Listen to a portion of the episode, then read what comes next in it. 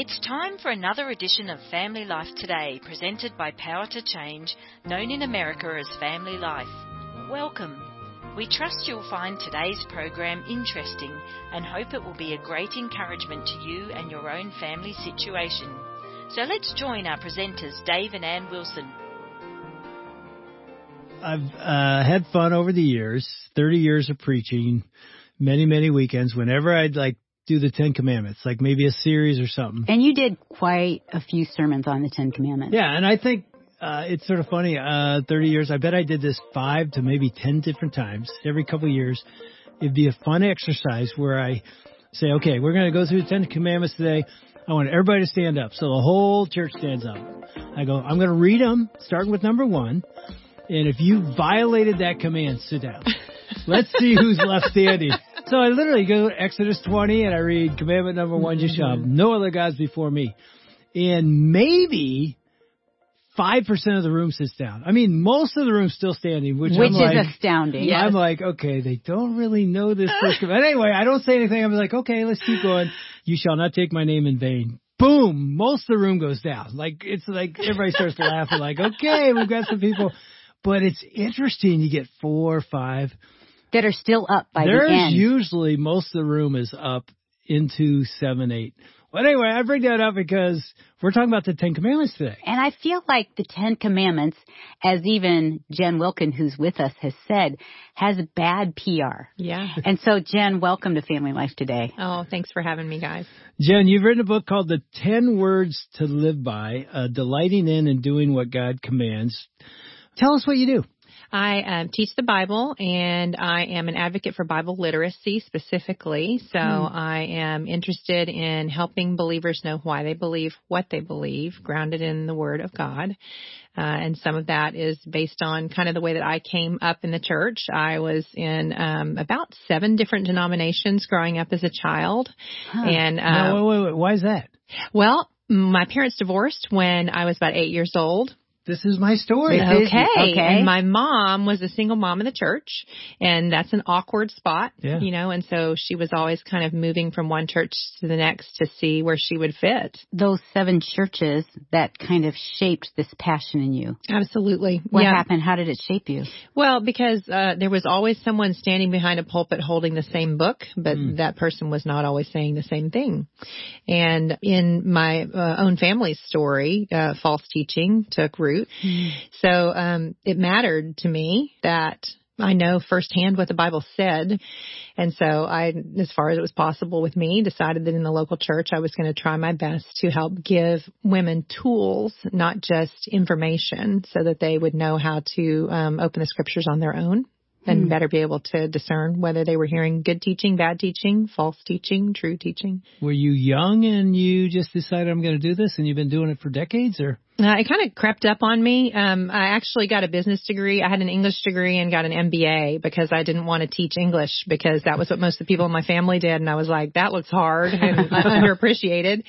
And then ended up staying home after I had my first child and was invited to women's Bible study at the church. And I was like, oh, I could put clothes on and go somewhere today. That sounds amazing. And then in that experience, uh, started to realize that even what we were calling Bible study a lot of times in, in the church was not really study. It was either heavily devotional or uh, it was topical, but it was not necessarily getting people into the Bible itself. And so then began to combine the literacy skills that I had learned and used as studying English to help bring the Bible to people as a book. And you've written a book called Ten Words to Live By, and it's about the Ten Commandments. So what brought Light this and to your mind? Yeah. Yeah, just take on something. totally feeling Yeah, I had sort of entered into ministry, and I say ministry, I was a volunteer, you know, in my church, but but in the in the gospel centered movement, you know, and it was these churches that were um, beautifully focused on the good news of the gospel as it related to grace, and so there was so much talk about, you know, and and no matter how many times you sin, God forgives, and the law actually just judges you. The law is what establishes your guilt before God, uh, and so what had ended up, I think, being communicated in those places was grace good, law bad. But law proceeds from the heart of God. Just as grace does. But we, we had, and it was also that bifurcation that people tend to have between Old Testament God and New Testament God, right? Yeah, the angry God and then Right. Jesus, the grace giving Right. friend. So law, Old Testament, grace, New Testament, uh, except that that's just not what Jesus says, specifically in the Sermon on the Mount, uh, but also throughout the rest of his ministry. He comes to fulfill the law. So then there's this language that we use in Christian circles all the time of, you know who I want to look like? I want to look like Christ. But if you want to look like Christ, then you would want to fulfill the law as Christ did. Christ is the perfect fulfillment of the law.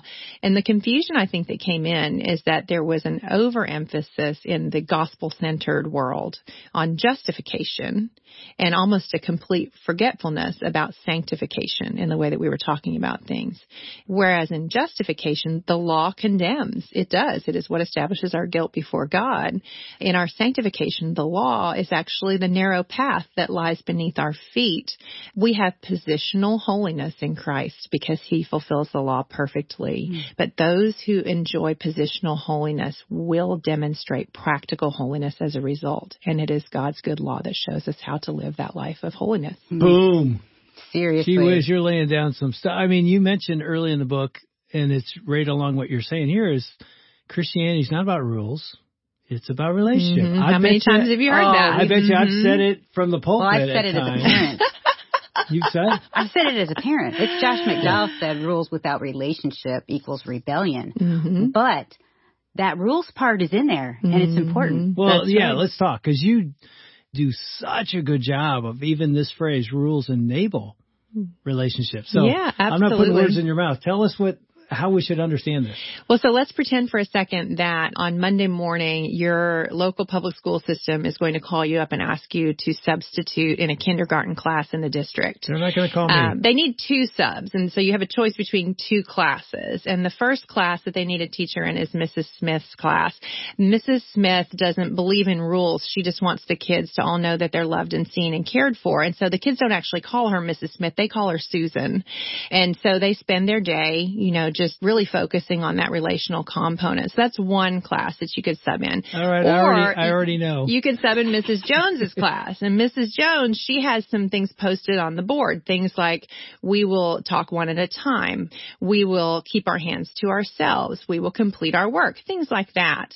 Uh, Mrs. Jones is also a very nice person, um, but she does have classroom rules. Which class would you like to sub in? No question. That's right. Because what Mrs. Jones understands that Mrs. Smith does not is that rules are what facilitate relationship. Um, I would want a combination of the two. Yes, that's exactly right. You want them to live in tension with Right. one another. The healthiest parents are not those who are high relationship, low rules, or high rules, low relationship. They're parents who are high rules, high relationship. In the obviously, we're talking about like the younger stages of parenting, where it's so important for those good boundaries to be uh, established. And we we talk about having healthy boundaries all the time. And I think if we were better able to understand that what a boundary is is a rule, it's a law that we put in place that's for the good, the well-being of a community. I We- think that's part of it too. Why did God give Yeah. us the law? Why did he give the law to Moses? because we are not saved into just a personal relationship with Jesus Christ. The gospel message has been God wants a relationship with you, the individual. Mm. That's true. But he wants that relationship with you as an invitation, not just into relationship with him, but with the church, with others. That's why the great commandment is love the Lord your God and love your neighbor as yourself because you have neighbors. Even when you look at the giving of the Ten Commandments, God is giving them to this newly formed nation so that they will know how to live at peace with one another. So when Ian mentioned you said it has a bad PR problem, that is what? All rules can do is crush us and make us feel guilty. That's what they do. And some would say, yeah, and that's why I don't go to church. Mhm, Because mhm. the rules have crushed me, I fail and I feel guilty. hmm You should feel guilty when you break the rules. You shouldn't stay there. And again, when you're thinking about obeying God's law, not to earn his favor, but because you already have it, that's when this all begins to shift. You know, you may not be a parent, but you have a parent. You can remember your own upbringing experience. And there were probably times in your relationship relationship with your parents where you did the right thing without being asked because you knew it would make that parent so happy. Not because you wanted to earn something, but because you knew you were loved and accepted. That is what obedience looks like in the life of the believer. Um, but it is not a blind, unidentified obedience. Uh, the call to be holy as God is holy is repeated over and over again in the Old Testament and also in the New. All of these Christians today wandering around saying, I just wish I knew God's will for my life 1 Thessalonians 4, this is the will of God for your life, your sanctification. And the law is what shows us how to be holy as he is holy. And I would say too, Dave and I were walking last night even talking about interviewing you today and even going through the Ten Commandments. Every one of those given were out of God's love for us. He's protecting us and he knows what will fulfill us and fulfilling us is what really is obedience. When we obey him, there's a sense of, yes, mm-hmm. like this is what I was made to do. Mm-hmm. That's right. When we obey the law, we are uh, most fully human because we were created to exist according to God's law. Mm. And we transgressed it. Now we look at what was meant for our good and we say, you know what's burdensome? That. But it's the path of safety and flourishing. Yeah. And in some ways, it's tragic to think, and I think I uh, I could be guilty of, of this as well. Is once you come to Christ, it's almost New Testament theology. I don't need the law anymore. Mm-hmm. It's done. It's over. I just need to follow Christ, and it's just a lie, right? Well, I mean, you look at the 54, depends on how you number them, 54, 59 one another's of the New Testament, mm. and what all of those are, are expressions of the law and how they play out in our relationships with each other. Mm. So the law doesn't stop being talked about in the New Testament, um, but we understand the law's role in light of the cross there are so many calls to obedience in the New Testament, you know, and that's another fascinating thing to me is how often, mm. uh, particularly in the Pauline epistles, I think this is actually a Bible literacy issue because the Pauline epistles are some of the shortest books of the Bible. We have a lot of people in the church who have spent an inordinate amount of time in the Pauline epistles in particular. And so they're getting that emphasis on grace that you see there from Paul without a balancing of some mm. of the other ways that grace and law are talked about.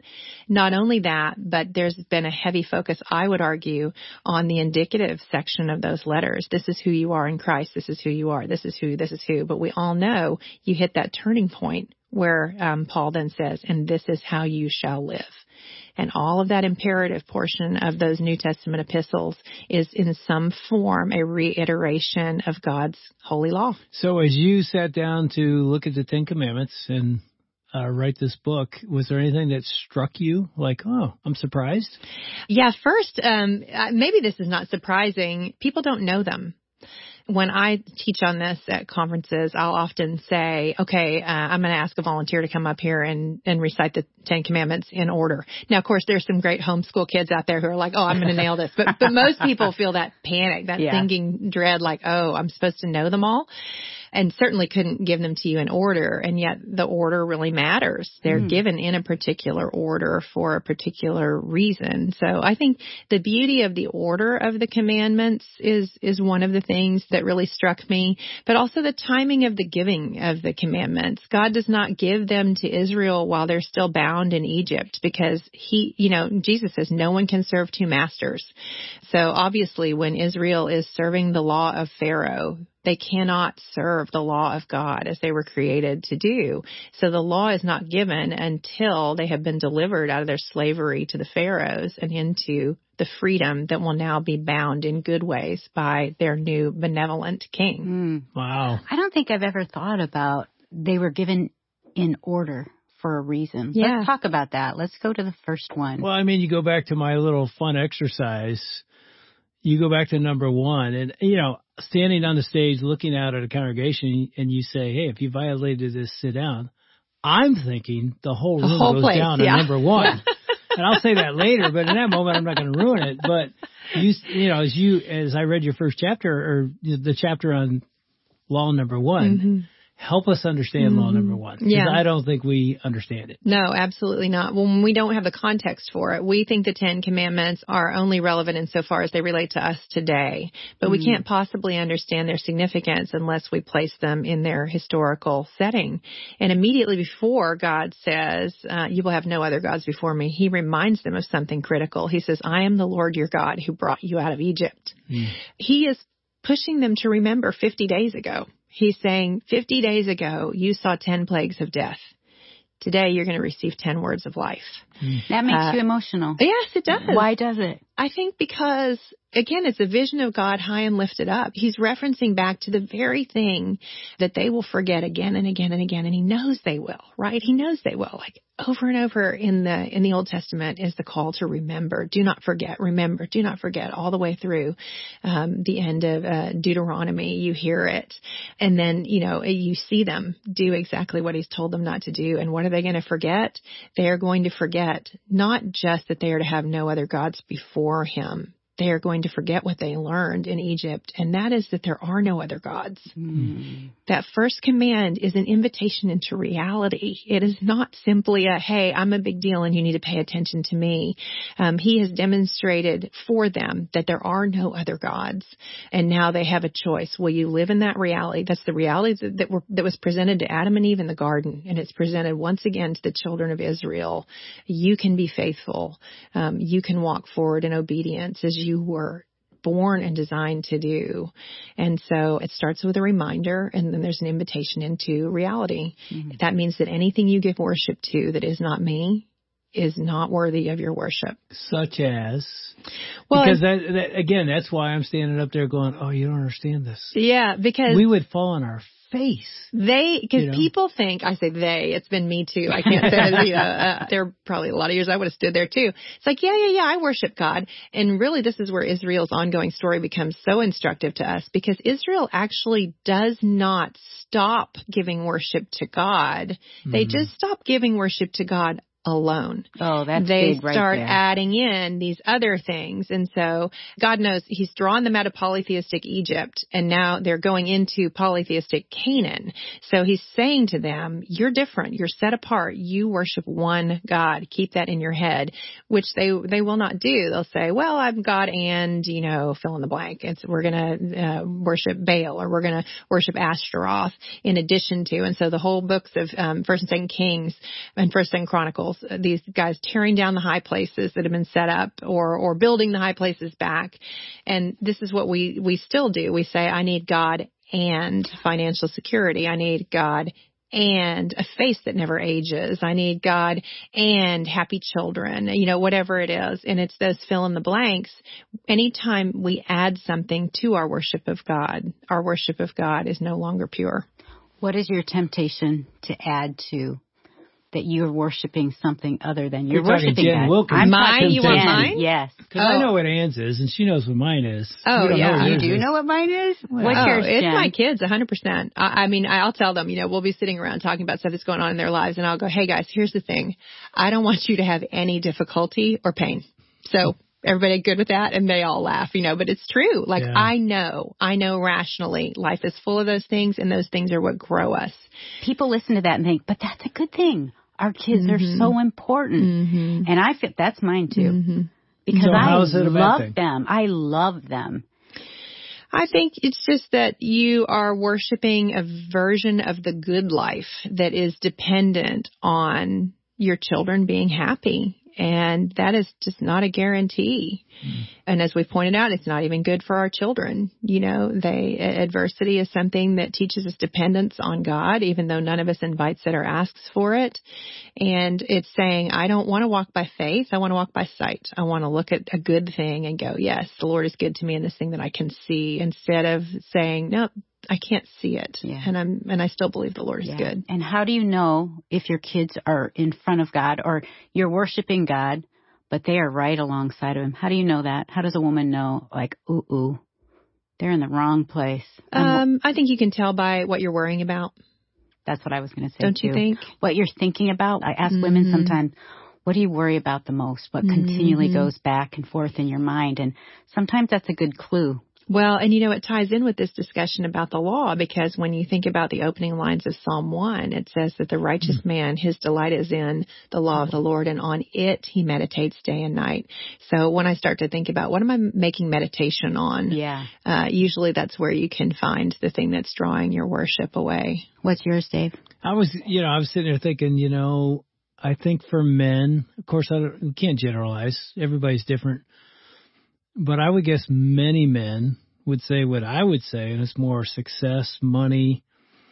I don't lay in bed and worry about my boys. I think mm-hmm. yeah, adversity is good. I hope they have to go through something hard today, you know, develop character to a point. But I do think about a bank account. I mm-hmm. think about retirement. Mm-hmm. I think about bills. I think about how's the ministry business, whatever you're doing. Which is going. so funny because I'm like, Cat's got that. He's mm-hmm. fine with that. But mm-hmm. I can sit mm-hmm. there and stay wide awake at three o'clock in the morning mm-hmm. worrying about one of my kids. Mm-hmm. And so here's, here's what I would ask is if we don't put something else in front of God and He really is. He reigns first. He is first. We worship Him alone. Mm-hmm. Does that mean no worry? Oh, absolutely not. Well, and it also doesn't mean that you don't ever think about your kids or you think about work, right? But it means that your job or your family are ways to express your love for God or worship for God instead of a things that you love right next to God. Yeah. I hate honestly when when in Christian circles we tell women don't make your child an idol. You care too much about your kids. I'm like, well, thanks. That's super helpful. How am I supposed to care oh, less about my lot. children, right? Exactly. There is a way to feel all of that depth of emotion for your children that is honoring to the Lord. And that's what we want. We, we want to serve our families or our jobs or our communities or whatever our thing is that is our quote passion, that word we like to use so much. We want to do it as an expression of our love for God, but not as a terminus. It should be a mm. conduit. I think it'd be interesting to even ask, what is the source of my joy and happiness right now in my life? Mm-hmm. What am I thinking about mm-hmm. or worrying about more often than not? That'd be an interesting conversation. Yeah. What's your temptation mm-hmm. to put before God, or what do you worry about, or mull about, or yeah. meditate on? Meditate on the most. Yeah. Mm-hmm. We want to thank Dave and Ann Wilson and their team for another edition of Family Life Today. Although our programs are produced in America, the issues facing families like forgiveness, communication, and taking care of our kids transcend national borders. These issues profoundly affect relationships everywhere. In Australia, family life is known as Power to Change, and our mission is to effectively develop godly families, the kind of families that change the world one home at a time. A key part of our mission includes strengthening marriages and families all around the world. We want to do whatever we can to bring timeless truths to the challenges you face as you seek to strengthen your family and join us in changing the world. We hope you've been encouraged by what you've heard and we'd love to hear from you. You can email us at radio at powertochange.org.au. Our website is families.powertochange.org.au where you can check out articles and many other resources on marriage and family well-being. Until tomorrow at the same time, God's richest blessings on your family.